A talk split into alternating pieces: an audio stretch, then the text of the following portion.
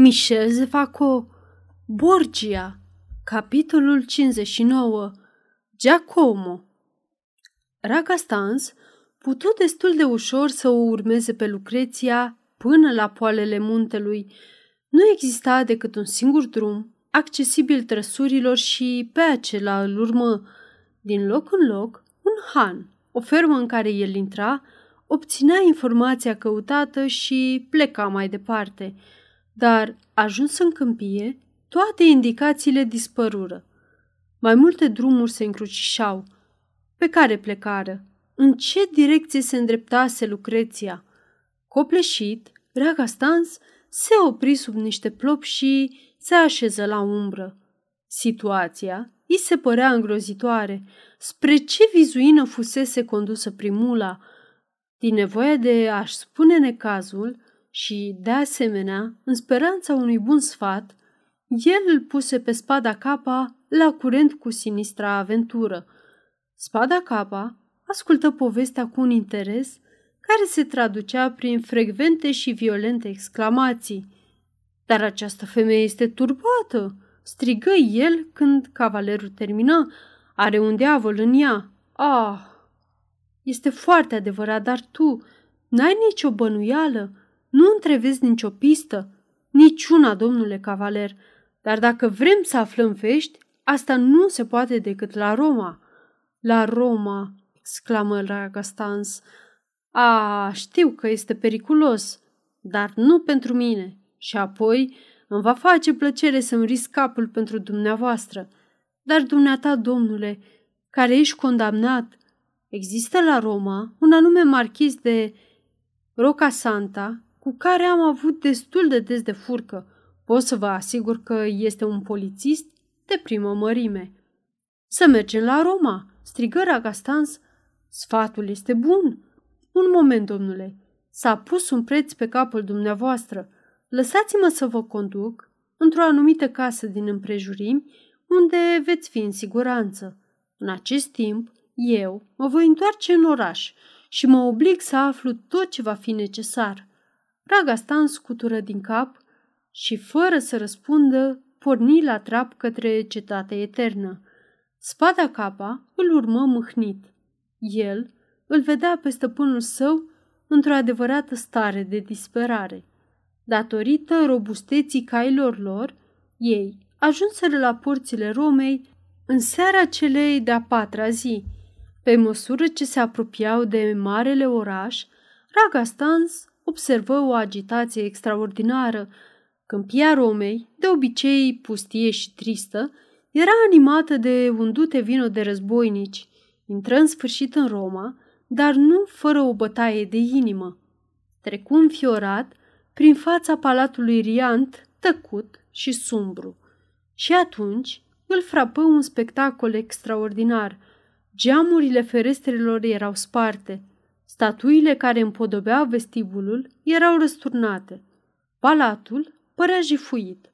De altfel, întreg orașul avea un aspect ciudat. Grupuri de burghezi umblau pe străzi. Erau înarmați cu halebarde sau săbii, unii chiar purtau archebuze. Ragastans traversă fără să se neliniștească aceste grupuri care deveneau mai numeroase și mai zgumotoase pe măsură ce avansau către centrul orașului.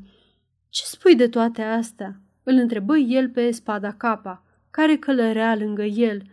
Spun, domnule cavaler, că bravii romani par să se fi săturat de sclavia lor. Supunerea este bună, nu spun nu. Asta scutește un popor să gândească și să acționeze, dar te saturi de toate, chiar și de fericirea de a fi jupui de viu de suverani. Raga Stans nu răspunse. El se gândea din nou că primula era în mâinile Lucreției Borgia. Trebuia cu orice preț să descopere unde se ascundea Lucreția. După un ocol, Raga Stans ajunse la vechiul său han, frumosul Ianus. Intră în curte și coborâ de pe cal. Bartolomeo, bravul hangiu, văzându-l pe cavaler intrând, se grăbi în întâmpinarea lui – dar se opri cu gura deschisă de surpriză. Domnule cavaler Agastans, murmură el. Chiar eu, domnule Bartolomeo, cu ce te surprinde prezența mea? Cu nimic, domnule, dar când mă gândesc că acești căloși de Borgia au îndrăznit să vă condamne, dar, de fapt, dumneavoastră sunteți unul dintre dușmanii lor, ce onoare pentru hanul meu! Trăiască domnul cavaler de Ragastans, dușman al lui Cezar Borgia. Hanciul ar fi continuat să-și exclame zgomotos entuziasmul dacă Ragastans, sărind asupra lui, nu l-ar fi apucat de ureche. Meștere Bartolomeo, îi strigă el, ascultă bine aici, în interesul tău. Dacă continui să-mi strigi numele, îți tai urechea asta. Hangiul tăcu instantaneu. În plus, încheie Ragastans, dacă aflu că spui cuiva despre prezența mea în hanul tău, îți tai amândouă urechile. Nu voi spune nimic, promise Bartolomeo. În acest caz, vom rămâne buni prieteni. Condumă deci în acea cămăruță care dă spre Tibru. Nici vorbă, vreau să-i dau domnului cavaler cea mai frumoasă cameră din Han, camera prinților. Ragastans insistă să-i dea modesta cameră pe care o ocupase când venise la Roma. Era plină de amintirile sale și, oricât de puțin visător era eroul nostru, plătea și el tribut melancoliei pe care o simte omul retrăindu-și trecutul.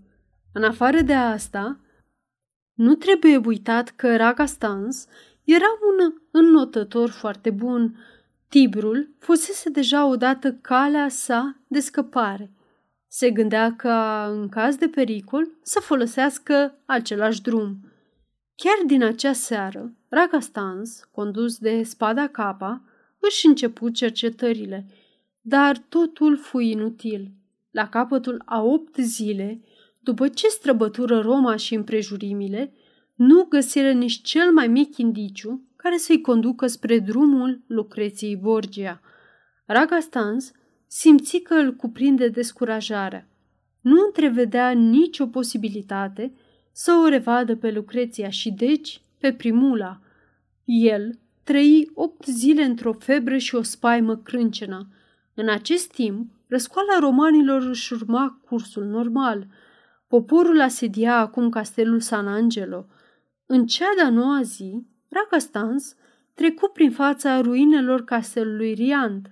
Ajungând acolo, zări un omuleț îmbrăcat în negru, care, ridicând automat ochii, îl zări la rândul său pe cavaler. Domnule cavaler Ragastans, strigă el. Ragastans tresări și își îndemnă calul către necunoscut. Cine ești?" întrebă el. Nu mă recunoașteți?" Am să vă spun cine sunt, dar nu aici, domnule cavaler," adăugă omul, privind în jurul lui cu teamă. Trebuie să vă vorbesc. Am venit la Roma doar pentru asta. Acum am sosit de la Montefort. De la Montefort? strigă Ragastans cu un început de speranță vagă. Vino repede! Se întoarseră la hanul frumosului Ianus, unde necunoscutul intră cu grijă, ascunzându-și fața. Când se așezară în camera de pe malul Tibrului, mărunțelul, după ce se asigură că nimeni nu-i urmărea, se apropie de Ragastans și îi murmură la ureche. Eu sunt cel care v-am adus aici o puncă cu bani. Sunt Giacomo, administratorul Lucreției Borgia, exclamă Ragastans. Da, domnule, spuse Giacomo, a cărei fizionomie chinuită se lumină, și sunt foarte fericit că v-am întâlnit. Dar Ragastans îl apucă de braț. Unde este stăpâna dumitale?" întrebă el cu vocea tremurând de emoție. Vorbește! Sau pe toți dracii nu ești viu de aici?" Giacomo zâmbi. Este inutil să mă amenințați, domnule. Eu vă sunt prieten și am venit după dumneavoastră pentru a vă spune ceea ce ați fi căutat fără îndoială degeaba. Dumneata, strigă Racastans, care se întreba dacă nu îi se întindea o cursă. Dumneata, un servitor al Lucreției? Eu sunt servitorul ei, este adevărat, sau mai degrabă Am fost, dar din motive pe care ar fi inutil și ar necesita timp să vi le expun în acest moment, eu o urăsc pe această femeie. Am trăit aproape de ani, urând-o așa cum îl urăsc și pe odiosul ei frate. Fizionomia bătrânului se modificase, vorbind astfel. Luase o expresie de ură nestăpânită, asupra căreia era imposibil să te înșeli. Raga Stans înțelese că acest om spunea adevărul. Atunci vorbește, spuse el. Ne putem înțelege pentru că urâm aceleași persoane. Domnule, spuse atunci Giacomo, am fost la Montefor să vă caut. Acolo am aflat că ați plecat și am presupus că veți veni la Roma. Dar, întrebă Ragastans, de unde veneai? De ce mă căutai? Veneam din tabăra lui Cezar, unde o urmasem pe doamna Lucreția și vă căutam să vă previn că pregătea o teribilă răzbunare contra dumneavoastră. Am surprins, între ea și fratele ei, discuții care m-au făcut să mi se ridice părul în cap. Răzbunarea s-a împlinit, răspunse Ragastans. Cum așa? întrebă Giacomo uimit, dar Ragastans păstră o tăcere foarte tristă. Mulțumesc, spuse el în sfârșit, dar mă previ un pic cam târziu. De altfel, știam că Lucreția Borgia își pregătea răzbunarea, dar mă poți ajuta, cel puțin, să repar răul pe care ea l-a făcut, dacă mai este timp. Sunt în totalitate în serviciu dumneavoastră și asta nu numai pentru că îmi sunteți simpatic încă de la prima noastră întâlnire chiar aici, dar pentru că ura mea contra familiei Borgia își găsește aici plata. Ei bine, zise ezitând Ragastans, spune-mi unde este Lucreția în acest moment. Și el, așteptând tremurând, cu sudoarea curgându-i pe frunte, răspunsul lui Giacomo. Este simplu, spuse acesta. Doamna este la Caprera. Ești sigur de asta? Absolut sigur, pentru că eu trebuie să merg acolo să o întâlnesc. Vom merge împreună. Vreți să mergeți la Caprera? strigă Giacomo. Din această seară pornesc la drum. A, domnule, dumneata nu știi ce este Caprera. Dumneata nu știi că Lucreția lua cu sine acolo pe toți cei de care voia să scape în secret și pe care nu îndrăznea să înjunghe la Roma. Raga Stan stremură gândindu-se la primula, dar nu știi, strigă el cu un hohot pe care nu și-l putu înăbuși, că Lucreția Borgia a pus mâna pe femeia pe care o iubesc și că în acest moment poate hidoasa sa răzbunare, Raga Stans nu putu spune mai mult.